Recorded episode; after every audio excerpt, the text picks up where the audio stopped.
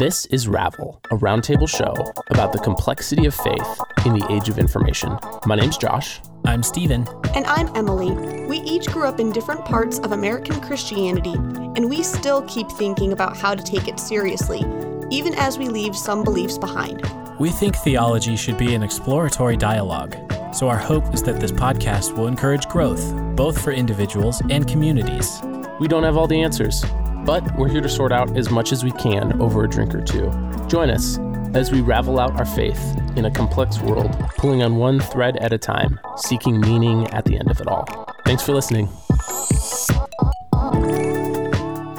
Well, uh, welcome back, you guys. It's good to hear from you guys. I haven't talked to you in like You a week. well. What are you guys drinking? I'm two fisting it today. Um, Uh, uh, yet again.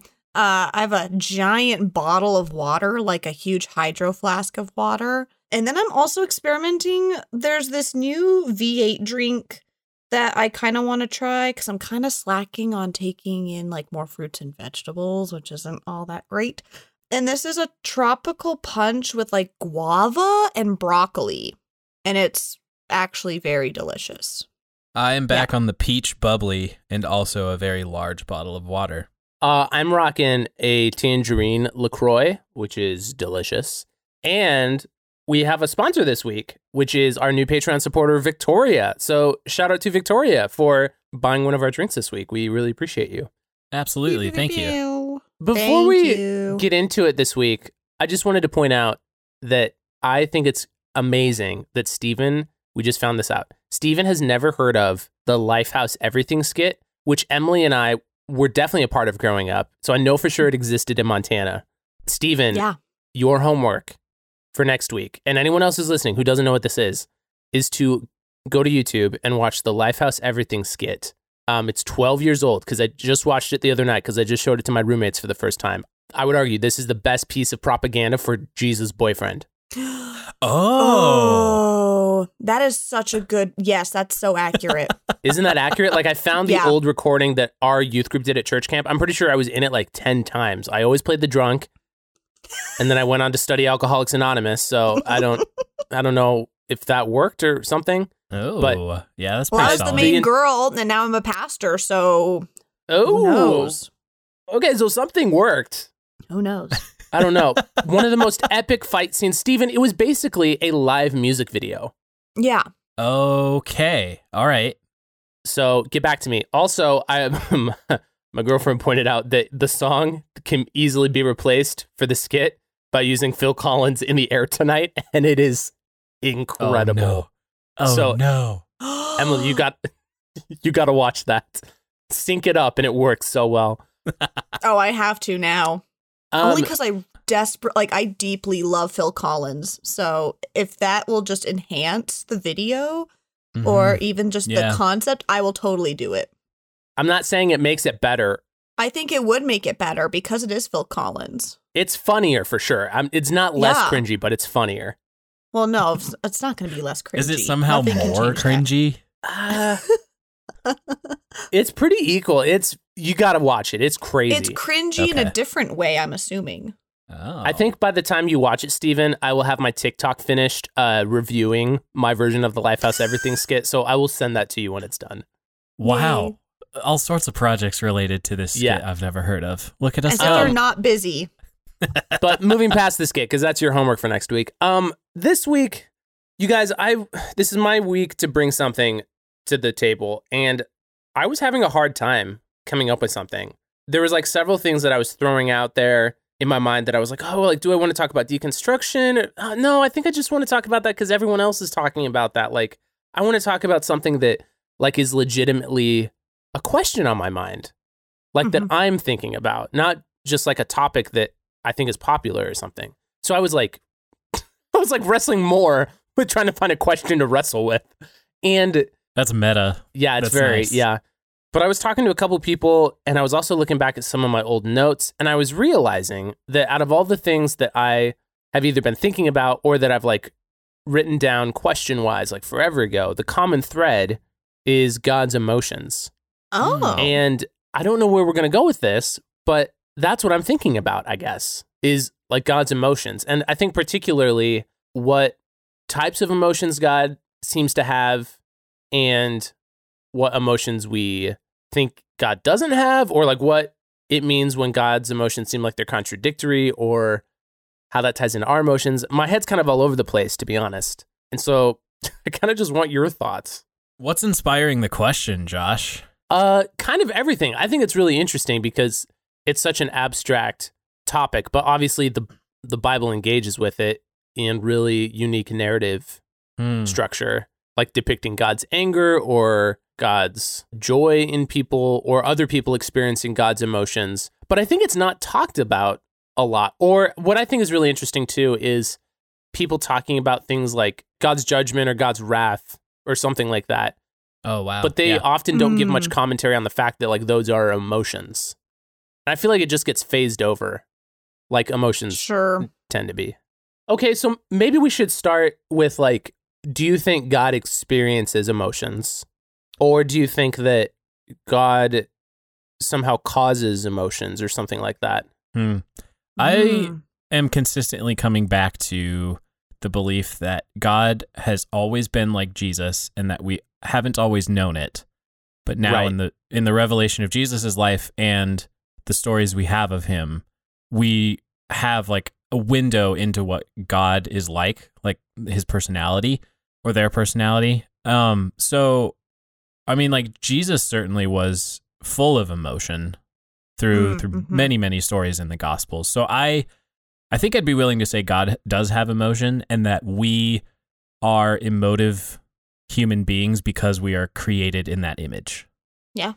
Do you think then that uh, Jesus experienced, I like the case example of Jesus, actually. That's probably the best place to start with this. Uh, Seems do you to be, think yeah. then that Jesus experienced the full breadth of emotion because he was God or because he was human? Or both? Mm. I would say both now. Maybe a couple years ago I would have said because he was fully human. Like in that in the theology you have to do with Christology about being 100% God, 100% man, like that that paradox in that duality of his being. Uh huh. I think I would have said like he he has to be fully human so that he can experience the full range of human emotion or the full range of human suffering. And I think even Paul and Peter talk about that in a way. Like he he had to be fully human to fully experience the temptations that we do or the sorrows that we do or even just the annoyances of like having to find a bathroom when you're hiking or something. You know, Mm. like Mm. like he has to be human so that he can relate to us. I think is how a verse in one of the letters of Peter says it. But I mean like now I guess based on my answer I'm I'm tempted to say like God has the full range of emotion and exhibits them through Jesus because we are created in God's image. God has those emotions and and that's why we Hmm. do. You know? Like he's he's the spring um, from which all emotion is sourced. Yeah, I, yeah, I feel like you could make an argument for that. Yeah, I kind of like that. I am having a hard time answering only because I'm kind of teetering between two schools of thought. Like I'm on one side, I'm with Steven on this where I uh, like I full-heartedly want to be like, yeah, that's so true. Uh, but then I think about yeah, like Jesus Jesus and God and and Holy Spirit like Trinity, like I think of Godhead and I'm reminded of Hmm. impassibility and I think God as Jesus, yes, experienced and lived in emotion and had emotion, but I don't necessarily know if God as God had emotion. And I think Oh, that's what I'm wrestling with. I think God experienced emotions by being Jesus, but I don't know if God as God Wait, though, are you experienced emotion. are you saying you need evidence of both Father God and Holy Ghost experiencing? Well, I'm just curious because there's a lot. There are a lot of Christian doctrine that would say that God, as God, doesn't experience like suffering or passions or emotions of that sort. Like that's literally what impassibility is. Can you give me a Hmm, quick definition for impassibility? Because I've always heard it summarized as God can't change, quote unquote. No, so it's more like it's Or the theological confusing? doctrine that God does not experience pleasure or pain from the actions of another being. Oh, so it would say that God doesn't experience consciously experience suffering or any sort of pleasure. That there are some that say God as a being is very expressive of many or all emotions. Um, but then there are others, um, and there are several actually like the Catholic Church is one that says that God as a being like does not experience suffering or any other emotion at all. I don't see how that holds up with the Bible. That doesn't make any sense to me. Like they had I- to have gotten it from somewhere. I, this has been an like a debate for a very long time. I think if I remember correctly, it's called Nestorianism. Okay. Whoa, I think okay. if I remember correctly, uh, it's a designation for a lot of doctrines that have set teachings. A lot of it specifically trying to promote God as Godhead and trying to like separate and understanding like different elements of the Trinity. Hmm. So focusing on like the Holy Spirit and then focusing on Jesus and then focusing on God. So do you think then that God experienced some emotions for the very first time by Jesus being on earth? I mean, Is that I, what you're saying? Uh, I can't like I can't for sure say like yes that is so right, true. right. I think I- I mean I who's to say that it's not possible? Sure. That would be a view that holds to impassibility, Yeah. right? Interesting. I don't I've never heard that before. Emily, you've described a lot of positions of like of other people. What does Emily think? That's what I'm saying. I that's why I don't know what to think. I'm I'm raveling this out. I'm I'm on like four fence posts right now. Like I have one hand on one, one hand on the other, a foot on one and a foot on the other, and I'm trying to decide which one to fall on.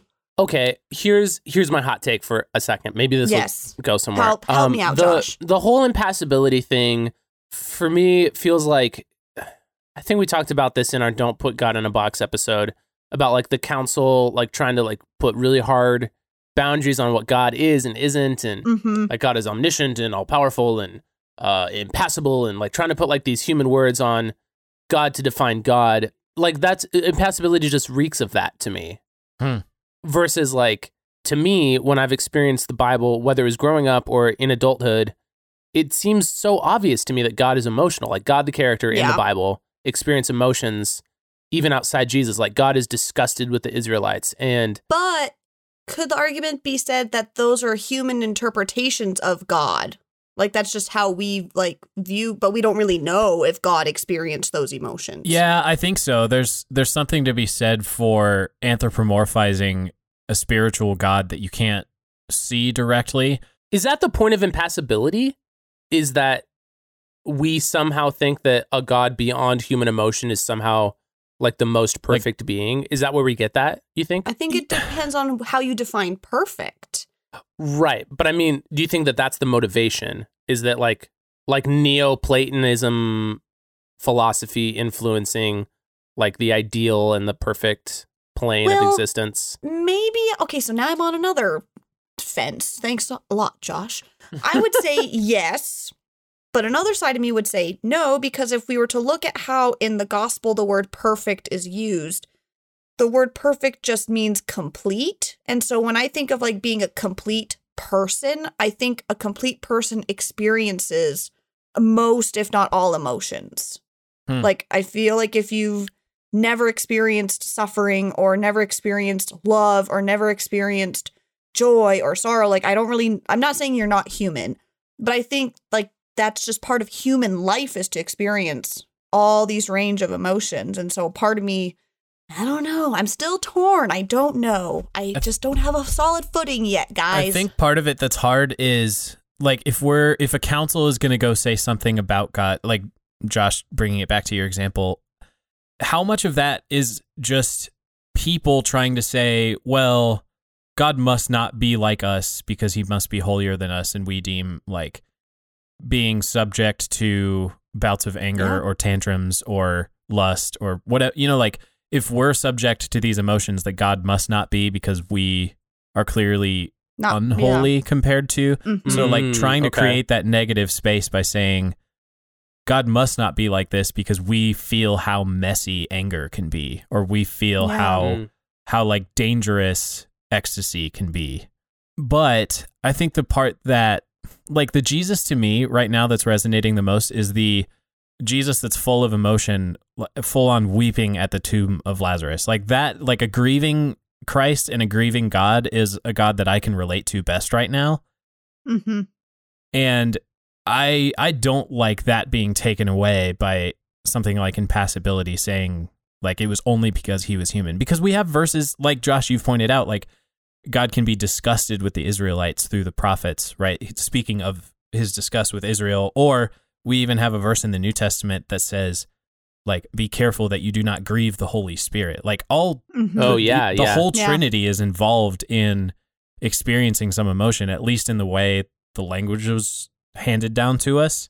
So I still want to stand on God is full of emotion because God is like Jesus, and we see uh, we see Jesus full of emotion, and I th- I think that makes God more relatable because like we experience emotion at the same level, maybe. But that's also not no, to I totally say agree with that. that's also Yeah. not to say I'm equating myself to like, oh, if God experiences these emotions, I must be able to like become God myself at some point Sure. either, right? Like I'm not trying to make that equation like bring Jesus down a couple pegs so that I can raise a couple pegs and be like, look at us, we're equal now. I think Uh, we could be guilty of that, but Wait, what do you mean? Why would I don't understand how God understanding or n- like No, no, feeling no. our emotions would? what I what I mean is I I think maybe something in the back of impassibility uh in in the back of their minds is like if if God is too much like humans then it we would can be, be too much like God. exactly it would be Oh, really oh, easy to be like we must be closer to divinity than we think. I get that. Oh, I see. You're saying that maybe the way we got to impassibility was to get away from anthropomorphizing God. Yeah. Sure. Yes. Okay. Right. I think so. Maybe so. I so okay. I'm totally Camp Steven. Okay, you got me. Like, sorry, I had to bring up other points of opinion. I, that's just how my brain works, though. But I think maybe what could help in my mind balance this a bit is I think God does experience emotions as we do, but I think God experiences it in a way that only God can. Whereas we experience our emotions in a way that we can and God is able to relate because God is able to see and to recognize, oh, yeah, that's that's anger. But I think God experiences anger in a way that really only God can understand because we're Hmm. not like God. Like Steven just pointed out, if if we try to knock God down a few pegs and then we bring ourselves up a few pegs so we're equal, that I think right there is what the difference is is how we actually experience those emotions that we can only like God can only experience God's anger and we can experience how we understand anger as a human. Hmm. So I read this book a couple years ago now. It's this book called Unoffendable by Brant Hansen. I'm looking at it right now. It's on my shelf. It's a great book. Totally recommend. It's a very easy read. He basically makes a very good argument for Christians should never be offended. And if we ever experience anger, that we should like move on from it as quickly as we can because God doesn't want us to be angry. Mm, he comes from it like from a very like jesus centric standpoint and he like addresses the the points about god's anger and how a lot of christians use that as like a well of course like we need to be angry for justice. And he's like no you don't need to be angry for justice. Like jesus advocated for justice several times without being anger. angry. like it's not Yeah. like a prerequisite Hmm. and he like differentiated between like anger and passion and his conclusion about god's anger was more or less god reserves the right to be angry because god is god and can actually experience like true anger or like anger without hurting other people Hmm. if that makes sense Mhm. Mm, mhm. it was something like that. It's been a while since I've read it, but I I think that's like kind of an interesting question in my mind because I'm kind of with you, Steven. Like, I think that the depiction of Jesus is really beautiful, like the anti-violent, the subversive love, the love your enemy. Like, it's it's hard stuff, but it's really beautiful. I think, Mhm. and to be honest, like that very emotional side of Jesus is harder for me to reconcile with other emotional depictions of God in the Bible, Mhm. whether or not those are like human depictions Oh, I see what you're saying. Yeah. here's the other thing that you made me think of, Steven. I almost think now that the concept of omniscience and impassibility are at odds with each other. because like how could God be like not experience true pleasure or suffering but know our experience? Like I would argue God can't know our experience if God can't experience those conscious things. Mm. Like I think emotion is tied to consciousness. So I don't understand how like it, I guess maybe what people were trying to get at maybe in those definitions was God doesn't experience those things physically. But like I think emotion is very much like a conscious experience, Yeah, right? that makes sense. So I don't under I guess I just don't understand how like people could conclude that God is somehow beyond emotion but also say God knows our experience and our emotion. yeah, being all knowing, and yet that knowledge is somehow barred from like the emotive aspect of our of our experience and of our consciousness. If he is indeed sharing it. Right. Ooh. Like, I think it would be a more alienating view of God to say that God is beyond our emotional experience. Like, to me, that would almost suggest like a view of God outside the universe. Like, Yeah. a, yeah. Deism or like, yeah, watchmaker God. Like wind it up, let it go, but otherwise I have otherwise nothing I am to do with it. Exactly. Yeah, I'm wondering if impassibility then is rev- is kind of revolving around the idea of like what you said, Josh, this physical element of experience. Yeah. And I think God only then was able to because he was Jesus. Like he came in the form of a man and lived as a human while still being God. And so that right there is also a very interesting experience to think about. But do you really think it was only in the first century that God started feeling those like experiences? Because we, uh, especially Do in I really think that? No. Well, yeah, no, because we talk in the Old Testament about how, oh, there's a word for it where it's like we're able to theologize about like this isn't just a straight up angel. This is actually Jesus showing up in the Old Testament, like wrestling with Jacob, or showing up in the the furnace with uh, Shadrach, Meshach, and Abednego. What's that word? Gosh, I'm blanking on it now. But yeah, the angel of the Lord. Is that what you're talking about? no, there, there's a there's a word in theology for when who we think is like actually the second person of the Trinity showing up in the Old Testament. Uh, oh, yeah. you know, I'm bl- Yeah, there is a name for it. I can't remember what the name is, though. Somebody is screaming at their I'm phone right now while they listen on to it. our podcast. Um, Here's an interesting question that I heard this week, kind of going along those lines. Whoa, wait, I Uh, wasn't done with my point. Oh, Hold no, on. I'm sorry. You weren't done. My so hold hold hold hold a pin in that question so like if if we do think that jesus is showing up in some sort of phys- physical body to wrestle with jacob in the old testament then who's to say that god hasn't been experiencing the physical dimensions of emotion throughout time and all eternity? But we just we just haven't had that body to interact with until he picked up like a very fleshy version of it. Because we talk about pre uh, virgin birth Jesus sometimes showing up in the Old Testament. Then we talk about New Testament Jesus up to the crucifixion, and then we talk about resurrected body that we like. There's theology around like, did he just pick up his sixth dimensional body or whatever at the resurrection as well? Because now he can walk through walls and stuff. I, I don't know. I I see your question. No, I, I understand what you're saying. it just Um, sounds like there's a physicality to the Godhead even before we have Jesus born in the year zero. You know. I would argue, Mm, I mhm. don't think, I think if someone believes in any sort of omniscient God, like a God that can uh, experience the entire universe and Mhm. know all Mm. that there is to know, I don't think that you would necessarily have to believe in a physical element of God to believe that God experiences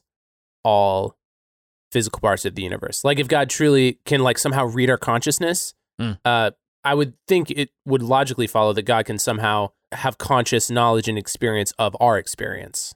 You know what I Mm. mean? So like I kind of liked your point, Steven, about like if Jesus reveals what God has always been like, but we haven't always known that, then maybe the the incarnation has more function to show us what God actually experiences than it does to show maybe it functions more like that than it does to function as God experiencing the world for God's self. sake. Yeah. You know what I mean? Yeah. Right. Like I feel like that is logical. I'm glad. what was the What was the question I interrupted you on? Oh yeah. Well, the, the question I interrupted you on. Well, I was listening to a podcast this week um, not ours. Sorry, I'm seeing other podcasts. That's funny. And the the interviewee brought up a really good point about God's hate, and honestly, it just kind of like got me reeling a little bit. So, how do you Mm. think God's hate relates to God's love? Mm, hate the sin, love the sinner, bro. fart. Sorry, that was low. Can we hanging bleep that? fruit. Make it was- sound like Emily said the F word. Because it sounded like you wanted to say it. Yeah, Uh. definitely. That was way that was low hanging fruit. I'm sorry for that joke. God's hate. Um, and this kind of gets us apology like back in that wrath dimension, doesn't it? Like what do we what do we make of that if if hatred is an actual thing that God experiences? Is that what we're asking? Because I think it's yeah, because I think it's important to note that like emotion isn't just this like neutral form that like exists in the universe necessarily. It's not like shapes. It's not like we all pick and choose like oh maybe I'm a square, maybe I'm a circle. Like it's not like a it's not like neutral geometry that we just experience. Right? Like these are like positive and negative experiences that we consciously consume and exhibit. So, like if God experiences emotion, like I think that we have to think about the positive and negative aspects of that. That like just because God can is good doesn't mean God doesn't experience not good emotions. Do you know what I'm saying? I'm not quite phrasing that correctly.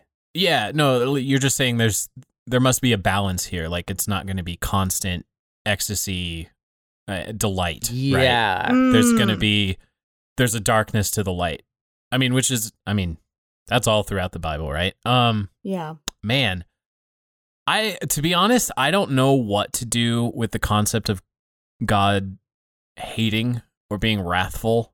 Cuz like would you agree with the phrase God hates injustice? Y- yes, but hesitantly because I don't like the word hate. like that's But why not? It's- like don't you but like that's what I think that's what I'm trying to get at is like isn't that powerful that God hates injustice? Mm, mhm. Mm. Like it's Yeah. only powerful because it's such a strong emotion, right? Sure. So now I'm getting images of like of Jesus driving the temple out, right? Like upturning tables with a whip and all that. Totally. Um man, to be honest, I, I don't feel like I have a lot to say on it because I'm also feeling that level of like discomfort. Like I'm uncomfortable thinking about Mm. God in those terms. Okay, I think that's good to acknowledge, but why do you think that you're uncomfortable with that? because uh, so like I think the way hatred manifests itself in humanity might be different than the way God experiences it and uh, potentially uses it for God's own devices. Mm. I- I think human hatred manifests itself in genocide and in war. And all the isms of the world, really. Uh, I mean, racism, correct. sexism. yeah. Correct. Which I think what makes that, that uncomfortable is at the root of hatred is some like some desire to discriminate or separate and draw lines between us them a, a lot of separation whereas wh- where I am with God right now is that I I think all God has ever been doing is trying to reconcile all of Mm. the world to God's self. I think it really depends on how you're using the word hate. Like I remember I I had I just finished my sermon series at my church on love. Um so I started with love your enemy, love your neighbor, love yourself and staying in love with God. And in one of the sermons I talked about the word love and you know like I love Chinese food. Like anyone who knows me knows I love Chinese food. And I also love my husband, but I don't love them in the same way, but we still use that word to show or demonstrate how much we have this desire of or for something or someone. Oh wow. Okay. And yeah. and so like in the Greek language there's four types of love. And so I think Mhm. hate is another one of those words where like I hate when I stub my toe, but I also hate sexism, but I don't hate them equally. This is a I'm gonna Great hate point. sex I'm gonna hate sexism a lot more than hating stubbing my toe. Okay. And so I think the way we approach hate is the same how we approach just love. That is a fantastic point, Emily. Do we know if there are multiple words for I'm on it. like when English word hate shows up in our translated Bibles? I'm on it. But I also have your other term for you, I Oh, think. Yeah. Christophany. Yes. My goodness, you just closed the loop You're that was bothering me. I do think that's a good point, but I think regardless of like the strength of the word or the type of hate, I think that we still have to like No, I think that does Seriously. matter. No, no, if- I agree, but I think we still have to seriously reckon with God hating things because Right. like that's written about in the Bible. And to be honest, that's what like threw me off so much from this interview I was listening to. I was with with this author uh AJ Swoboda and um he is very like obviously conservative. Like they were talking about that on the on the podcast and but he's obviously a Christian, but he was kind of bringing up the charge of like we like get away from like we focus a lot on God's love, but people don't love to talk about things God hates because like that can be such a triggering thing for people. Like that has obviously been used in very abusive ways. Like hmm Steven, you brought up like even the Bible, it's like used for genocide. And I think sometimes it can be hard to parse out those like more negative emotions of God, but still reconciling that with the way that's been used to harm people. So here's an extra Sure. layer of complication, even to my own uh, discomfort around hatred. Is like you know because I I do think that the overarching uh, narrative is reconciliation. So, but what do we do when Jesus, when he's calling his disciples, is telling them, like, you have to put everything down. You have to, uh, like, he literally says, unless you hate your, like, your mother and your brother, you can't fully follow me. Mm. I don't know. Again, I think uh, that's what I mean. I think it depends on the word that is being used. So we as humans have the word hate, and that's like we can use it to describe various levels of which we detest something. But I think it really depends on the word that's actually being used and the meaning behind that specific word. Because I would argue, and I'm still looking into it, but I would argue the word hate or wrath or anything that's used in the context of God speaking or someone referring to God hating something is going to be different than the word hate that's used from a human's point of view.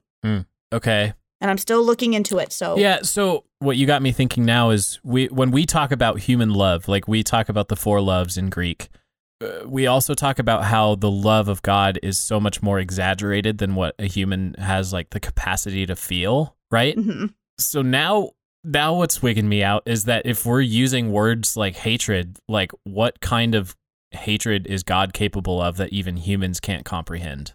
Yeah, you mean like if we only ever experience like a fraction of the possible Mhm. emotion? Right. If we only experience a fraction of what God experiences in love, couldn't the same be true for like we only experience a fraction of what God experiences in hate or hatred, wrath, anger?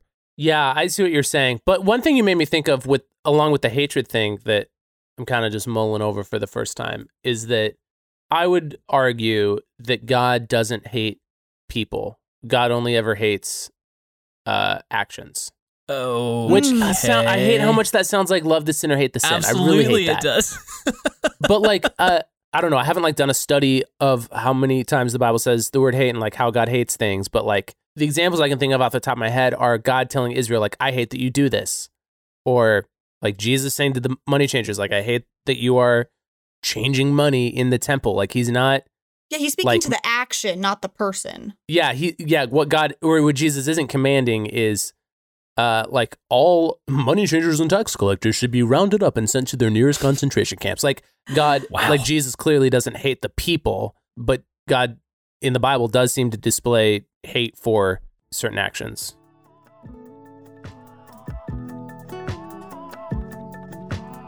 If you like what you're hearing, the best way to tell us about it would be on Apple Podcasts, where you can leave us a five star rating and a review, which helps others find the show.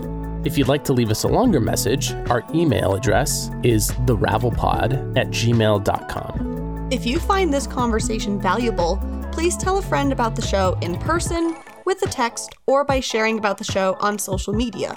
You can join us on Instagram and Twitter at RavelPod. Thank you to Louie Zong for the use of our theme music in full color off his album Here. Find his work on Spotify and Bandcamp. And remember to subscribe to Ravel so that you never miss a new episode. Thanks for listening.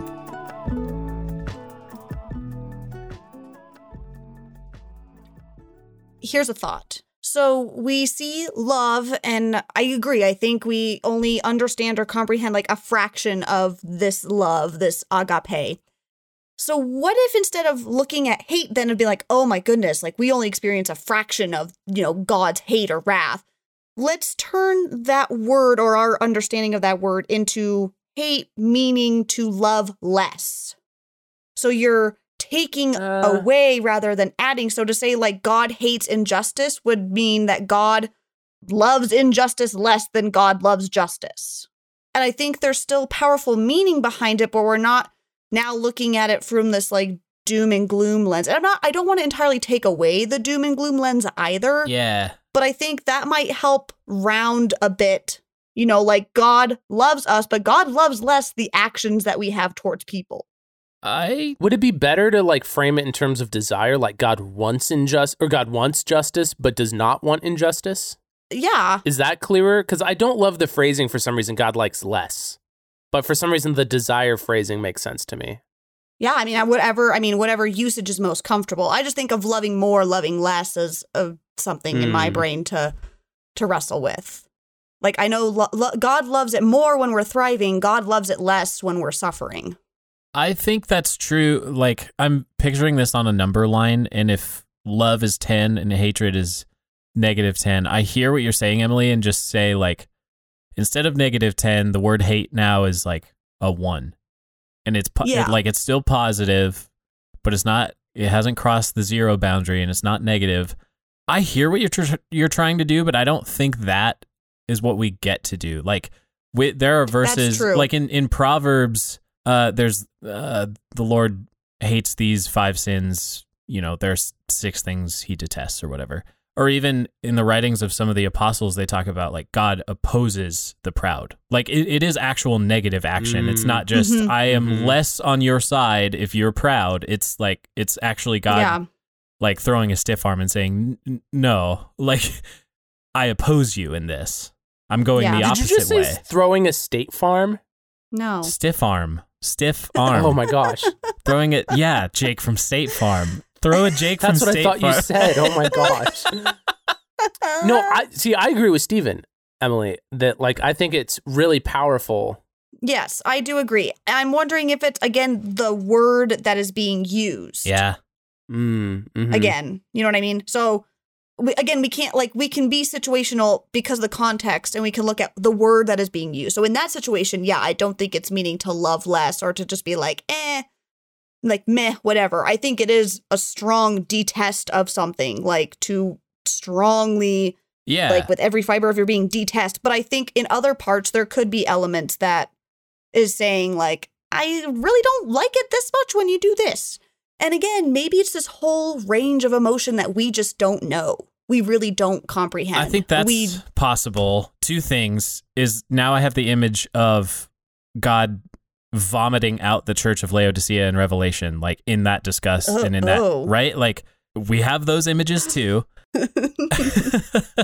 I love this idea though of maybe just the words aren't there and there's an emotion that we can't quite put our our finger on. You know, like we talk about like the Germans have a word for the pleasure you get when you witness someone else's pain. And we don't we don't have an Mhm. English word for it and it's Schadenfreude. And like we have to use another culture's context in order to like translate that roughly into what we feel. Like there was a fantastic Mhm. Invisibilia episode called Emotions where a anthropologist actually like basically discovered a brand new emotion that us westerners do not feel and is even really hard to describe but she found it in this I think it was an African tribe. Just go listen to it. You can fact check me by listening to it. But this concept of there are even human emotions out there that depending on what culture you're raised in and where you socialized, like you don't even feel what others can feel raised in a different culture. So, e- Sure. like the disparity between even different human cultures and the emotions they have words for, and the the way they've been able to pinpoint them. Uh, like, how many more emotions are we not able to experience right now? Like, we don't have the receptors for it. Mm, You know, like a good analogy is how we see everything on like the Roy G. Biv spectrum, whereas like a mantis shrimp can see like 136 colors, right? Yeah. Two things. You, Steven, I don't remember if this was in the Invisibilia episode because I think I've listened to that one, but you made me think of the like quote unquote universal emotions that currently there's, it's kind of in debate, like whether it's five or seven, but it's pretty documented that there's only like a small amount of quote unquote universal emotions like and that's based off of facial expressions. Like no matter like what culture you come from or like what language you have you can pretty much guarantee that most people experience and can recognize that's very important. Mm. that you can recognize disgust fear happiness sadness stuff like that. Um, so you made me think of that. Here's a question though. Do you find more comfort in or slash are more attracted to the idea that god experiences like a greater depth of emotion than we do? Or do you find more comfort in the idea that god can experience our emotion? Oh. Because I find more comfort in that. Like, I feel like I was raised with that and I actually really like that idea that God is like Mhm. this great empathetic other that actually emotionally knows what we are going through. Wow. Sure. Yeah, I think I would probably answer the same way just because again, like a grieving Jesus in John is like my favorite Jesus at the tomb of Lazarus right now. And it's not Jesus putting on display like this is how deep grief can feel at the death of a loved one.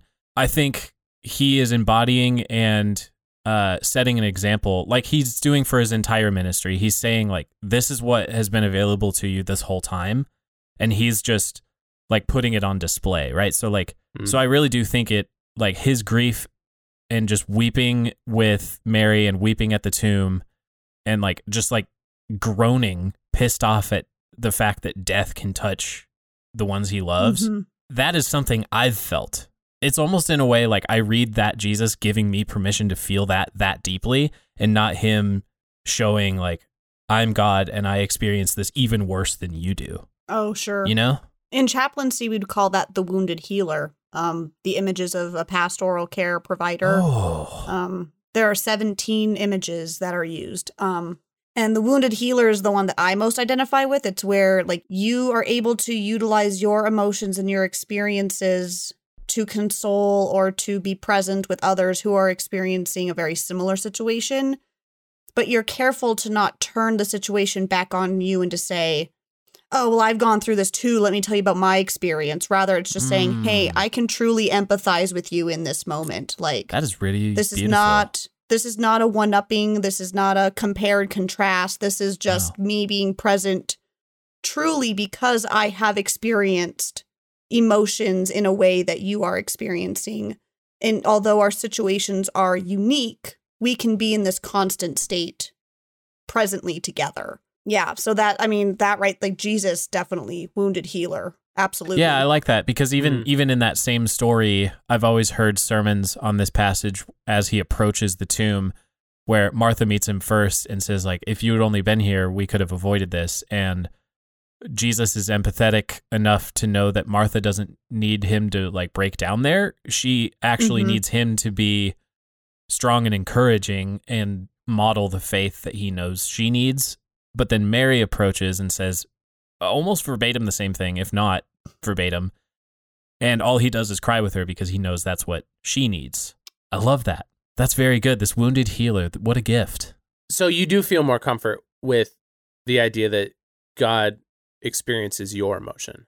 I think if we're to have this idea of God being present with us, then yeah, absolutely. So then does it not matter for you as much then if God experiences a greater emotion than you? Like if God feels a bigger version of hatred or a bigger version of disgust or a bigger version of love. Like does that not have as much power for you then? Cuz I don't think it does for me. I, I wonder if it's a both and here though, because like coming back to our Sure. prayer episode, we talked about how prayer, at least for the three of us, prayer is more built for us to mold ourselves in the likeness of Jesus rather than us just like making requests and finishing our grocery list. So if we're if we're constantly and consistently crafting our hearts through prayer into being more like Jesus, I I, I think things start opening up. Like I'm not threatened by the fact that God feels love deeper than I do. but so like yesterday I was at a wedding and the pastor was talking about how the beginning of your dating and your courtship and your engagement is like is all based on a feeling. You like you're feeling a lot of uh even chemicals like flood through your body and like the first few years of marriage can feel that feel like that, but as you start nearing like 3 decades, 4 decades, 5 decades, the love has taken on a new form and the love has taken mm. on a deeper like abiding and more covenantal form than just being like crazy horny around each other, you know? and I think that's what following Jesus can be like as well. So I'm not threatened by the fact that he feels love in a greater way. I'm just here for the ride, trusting that at the end of my life on earth, I I might be able to experience love just a little bit more like he does. Do you think then that we cause emotion in God as beings, or do you think that God only experiences emotion like through our emotion. Like if God can truly emphasize, em- empathize, mm. like in the truest way, because God can like actually understand what I can feel in a way that you cannot. Mm. Or do you think that we somehow cause God additional emotion somehow? My mom has a, I don't know if it's a sign or like a poster or something or a plaque maybe. She got it as like a funny gift, but it's um, Our Family is God's favorite reality TV show. Um, I like that. Where I would I would just imagine like if God was to like be a being that sat in front of the TV, aka the universe, and was flipping through the channels and just came across the Shelton family, like what ordeals God would see. And I wonder, like, yeah, what would God laugh hysterically? Would God throw the remote and be like, what the F are you doing? Like, I think a part of me has comfort in thinking that if God is present with me, then I th- I would hope that I cause or stir some emotions in God because I know when I'm around other people, they stir emotions in me. Like that's like how we connect. Like there's an element in wow. connection that is present when we are stirred by other people. So hate, for example, when I see injustice or sexism or xenophobia in the world, like that is stirring an emotion within me I didn't just sit there and decide, like, I think right now is a good time to just be hateful.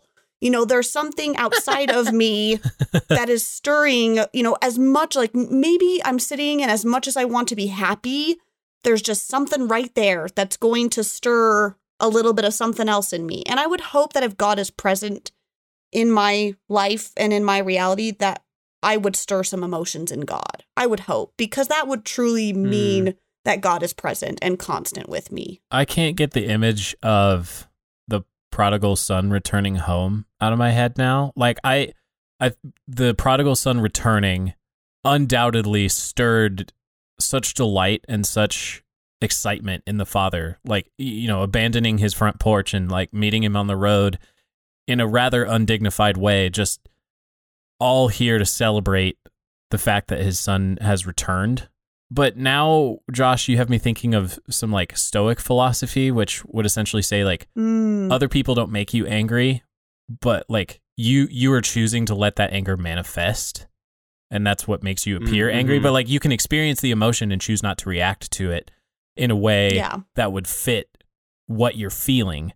So I to take the prodigal son story further, I would imagine the father would feel some disappointment, a little bit of annoyance and anger when the older son, when the party is going on, is like, What the hell? Like, I was here this whole time and you're not like throwing me a feast.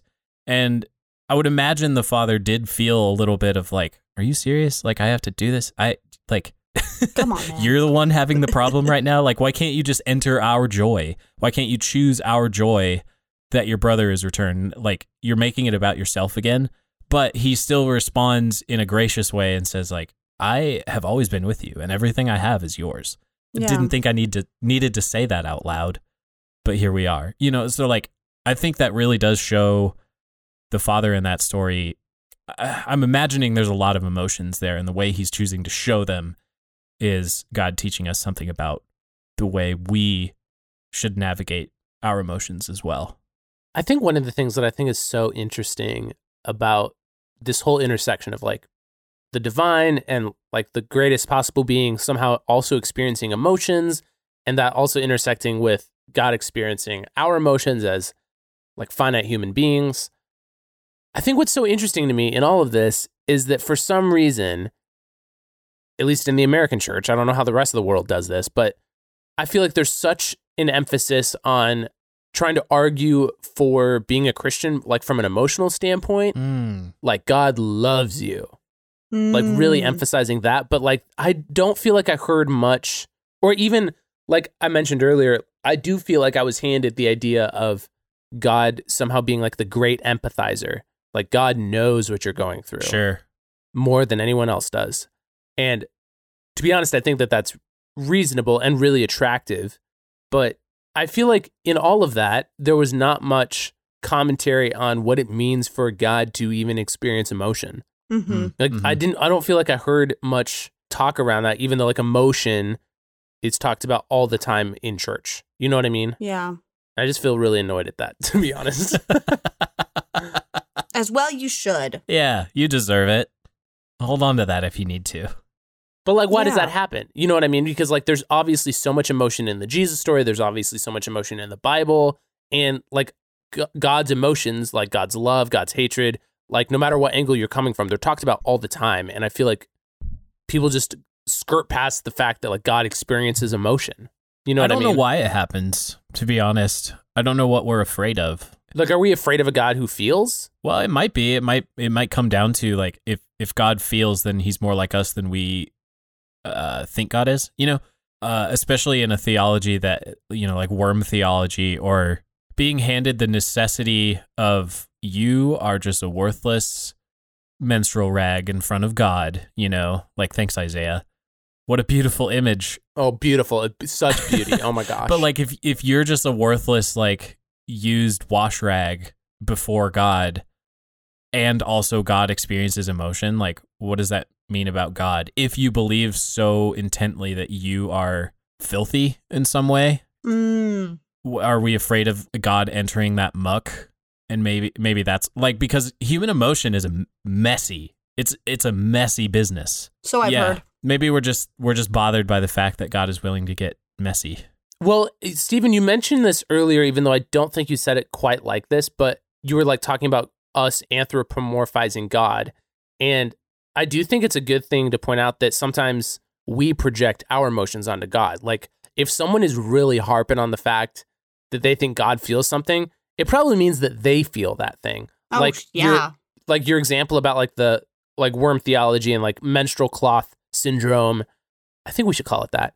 A Um, syndrome. yeah. Like if someone is really harping that, it probably means that they really feel that. Totally. like- yeah. If they really feel like and are talking about God sees people as pieces of shit, it's because they view those people as pieces of shit. Oh. you know what I mean? Yeah. or like, there's so much self-loathing that they view themselves as a piece of shit. Sure. Also, yeah, also there. Yeah, I think that's very fair that we, it, we turn it back on ourselves. But uh, I think you kind of bring up a good point about like with considering God's emotions, we run the risk of projecting our own view, our own emotional views onto God. Right.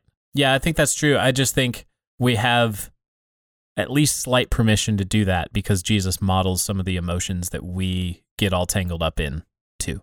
Yeah. Okay, so maybe that's why like they came to that view of impassibility in the first place was so that we could just like cut that risk off. Like, no, no, no, God doesn't feel that. Oh. God Mm. is beyond pleasure. God is beyond suffering. He's something, God is something beyond what we Yeah. experience. And therefore, like, nip that emotional projection in the bud. See, Do you Could feel like, yeah. do you feel like that accomplishes that? Maybe? I don't know. think it may in Maybe their it mind. but- strives to, but if it does entirely, I don't think so. Maybe. Well, and to me, like we talked about the watchmaker god or the deistic god who like winds everything up and lets it go. Yeah. I'm not interested in following such a cold, detached Mhm. uh, deity. You know, like I'm I'm not interested in that. What I what I'm particularly interested in, and why I still call myself a Christian even after so much question making over the last few years, is because Jesus gives us Eucharist. Like He makes the human body a holy thing by Himself, and by sharing Eucharist with His disciples and with us millennia later, we're acknowledging the goodness that the human body brought. Like that's what I think the in- incarnation does as well. And I think he's actually making the mess of things that we have here on earth, like he's making that the holy thing and not the holy thing is some detached uh realm in the sky. Like we even see that in Revelation, like the the holy place comes down to earth in Revelation. Like the city descends upon the new earth. It we don't like we get I mean, I I don't know. Uh, apocalypticism is apocalyptic whatever that word is. Um that gets weird because you, you even have Paul like saying like we get caught up in the clouds and we raise and we have Jesus's ascension, but by the end of the story, it sure seems like everything is everything comes back down and like what we think is mundane or what we think is simply earthly is actually holy the whole time. I think to go even further, you know, I, I've I've had a lot of parishioners and friends, you know, speak of God as like a puppet master where uh, God is still present, but God is like moving the strings of our life, and we're just these puppets that are attached and have no freedom or or means of independence. Like um, a Calvinistic like predestination type. Yeah. Okay. Exactly. And I think it's one of those things where no, God is like really present, like with us. Right. In a sense that not controlling the reins as a puppet master and not just winding up the watch and letting it go, mm. but like truly present with us. See, and yeah, exactly. That's that's the God I want to follow. It's not the God that is the puppet master or the watchmaker that yeah. appeals to me. That's that's why I remain in the Christian tradition because Jesus Christ is so messy. He's so human that I'm like, oh damn, like I can relate to this God, you know? So is faith though. Like all religions are messy. Like there is not one religion that has everything completely figured out and perfectly in a box. Like because that's a human concept and understanding. And so yeah, I think when we get into these heated debates about God or Christianity or whatever, it's it's still human behind it. Like these are still humans debating human understandings and concepts of something that is greater than. But what we hope we can all agree on is having a God that is present with us and experiencing this with us, you know? Yeah, I agree. I think that seems more attractive to me than the fact that Christianity is messy and human like. I find more uh, robustness in God experiencing everything. Yeah. Like, uh, I'm going to use a big word here, but I promise I will define it. Like, to me, that's what seems so interesting about panentheism not mm. pantheism, not God the universe, but right. God is somehow like the universe is somehow within God, kind of like Paul talks about in Christ is in all and sustains all. Right. Mm-hmm. Yeah. Um, that somehow, like if you imagine a donut, like the universe is somehow within God, but God is greater than the universe. And I feel like that is what impassibility is trying to get at. Maybe that there's somehow like we need to somehow point us towards the fact that God is beyond us and God sure. is beyond the mm. universe mm. and but greater than our consciousness. Cutting the ties, though, per se. Yeah, yeah. But I still am really attracted to the idea that God experiences our experience. Yeah. And knows our experience truly. I think that is what keeps me in faith more than the fact that Jesus is messy. Not to yeah. discredit you, Steven. Like, I, I, I don't want to try to like invalidate that you feel that that is powerful for you. I think we're saying the same thing with just different words. Well, that's probably just, that's how unique it is for us. That's the thing is, you know, if we have this concept of being made in God's image, yeah. Josh looks and lives nothing the same way that Steven does, and you guys don't live or act or be in the same way that I am. But we all have this unifying constant of knowing that God is still present in each of our experiences mm, mm-hmm. and is able to be present and authentically do so with us. In some ways, it makes me think of some people have conceptualized of God as like the ultimate other, right? Like you've probably heard mm, that. Yeah. yeah. It this conversation almost makes me feel like that can be true, but also God is somehow the great non-other. Like God is so Ooh, yeah. next to our experience that it's almost like this is I'm going to run the risk of getting close to what Steven was warning against earlier like Careful. I, uh, like it to me, it almost seems like if God does experience emotion and God does experience our emotion and like our experience, it seems to me like God is the closest to ourselves that can be experienced more mm. so than you can experience me. Do you know what I'm saying? I like like almost like. God is the ultimate other, but also the ultimate non-other. Non-other. I like get God that. is so close to our experience that God experiences it, but is not us. I think Yeah. to put that in other language, Josh, you're describing the indwelling Holy Spirit. Oh, Oh. yeah. I guess you're right. Whoops. I, yeah, I guess so. Am I though? yeah, I think. I Yeah. I think I I guess I only am if you conceptualize the Holy Spirit indwelling all beings, Which I also believe. So, Mhm. like, which you do believe, but not everyone believes that. I so I think you're right in the sense that you you do believe that. which is very pantheistic of me. So, If there's one thing uh, we've learned. I think I think you could make sense of it too as like the Imago Dei, like if you believe that humans are somehow made in God's image, absolutely, yes. and God is all knowing. Like I think you can also make sense of it that way. Right? Yeah, like coming back to that Genesis 1 and 2 original blessing before original sin. Like we have that imprinted on us somehow already. Just the fact that we breathe, like breath is sacred and breath is messy and breath can spread coronavirus if we're not careful. You know, like Mm-hmm. that's that's that's what I love about like being human and attempting to follow Christ in the best way I I see possible because it is messy. Like I'm coming back to that word because uh, breath is the thing that gives Adam's body animation, right? And it comes directly from source, like capital S source. I think you guys would really like that unoffendable book. I'm I know I know Dixie would I'll send a picture. love that so much. Like he he brings up like how he doesn't think anger is a fruit of the spirit. But also, now that I'm thinking about it, I guess the other fruit of the spirit aren't necessarily emotions, are they? Love, joy, peace, patience, kindness. I guess some of them are. or states of being, yeah. Hmm. hmm, hmm, hmm. What is emotion? Right at the end of the episode, what is emotion anyway? oh, Actually, I think that's a great question. We probably should have started there. Um, no, So- duh. Maybe we should play this episode in reverse. Like this is oh, our Oh, Pink Floyd album. No, um, no. I think that emotion is sort of a state of being. Like it is tied to consciousness. And I think that's why we should conclude that God experiences emotion is because I do think it is a state of being. Yeah. But I think that that also I think you also therefore have to conclude that emotion is ever changing and fleeting. Like there's a dynamicness to emotion. We we don't Mhm. just like Sure. pick up one and put it down and like shift instantaneously. it's like the movie Inside Out. Like you can't always feel happy all the time. Sometimes happy and sad get like blended into the same orb. You know, Yeah. Or like uh, the great philosopher of the vision put, um, what is grief but love persevering?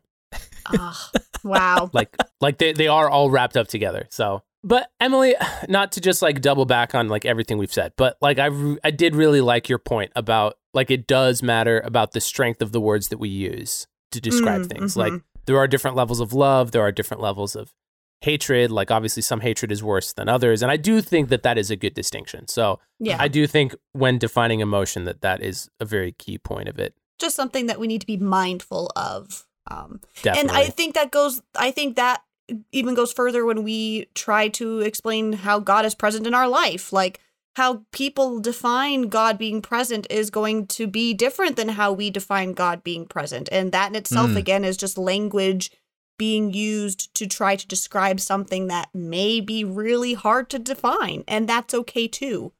okay, well, speaking of us projecting onto God's emotions, what emotion of God do you relate to the most right now? Right now, Yeah, grief. I'm there. I mean, we like the Mm. the story is in the prayer That's real. episode, but my goodness, a grieving Christ is absolutely the Christ that hmm. I need right now. Mm. So mine's totally empathy. Like I just like keep relating to. says the Enneagram Nine. Yeah, nice. hey, hey. Yep, basically. Gotcha. Maybe that's why I like the book Unoffendable so much. It's because I don't want to be angry. I don't know. There you go. Maybe that's reading into it too much.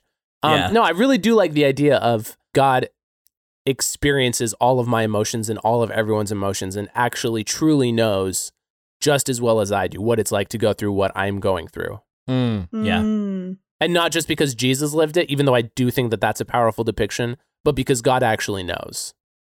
Well, you, Emily. trying not to get emotional. um, I It's okay if you do.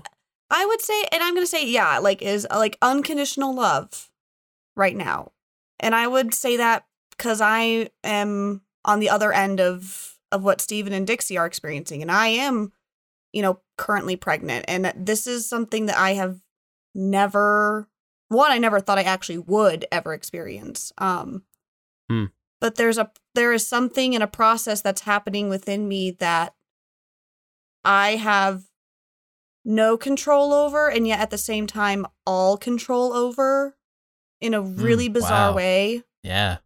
and i'm experiencing love that is just so profound and you know limitless and transcendent that i don't know if i ever will experience in the same way again and you know there's a lot of changes happening and yet with that it's this deep deep love of this unborn baby um Mm. little thea that i am just ready to meet i'm ready to meet her It just blows my mind that like other people have felt that before, and th- therefore God has felt that all before. i know but Hmm. that's just so crazy to me, that's so powerful.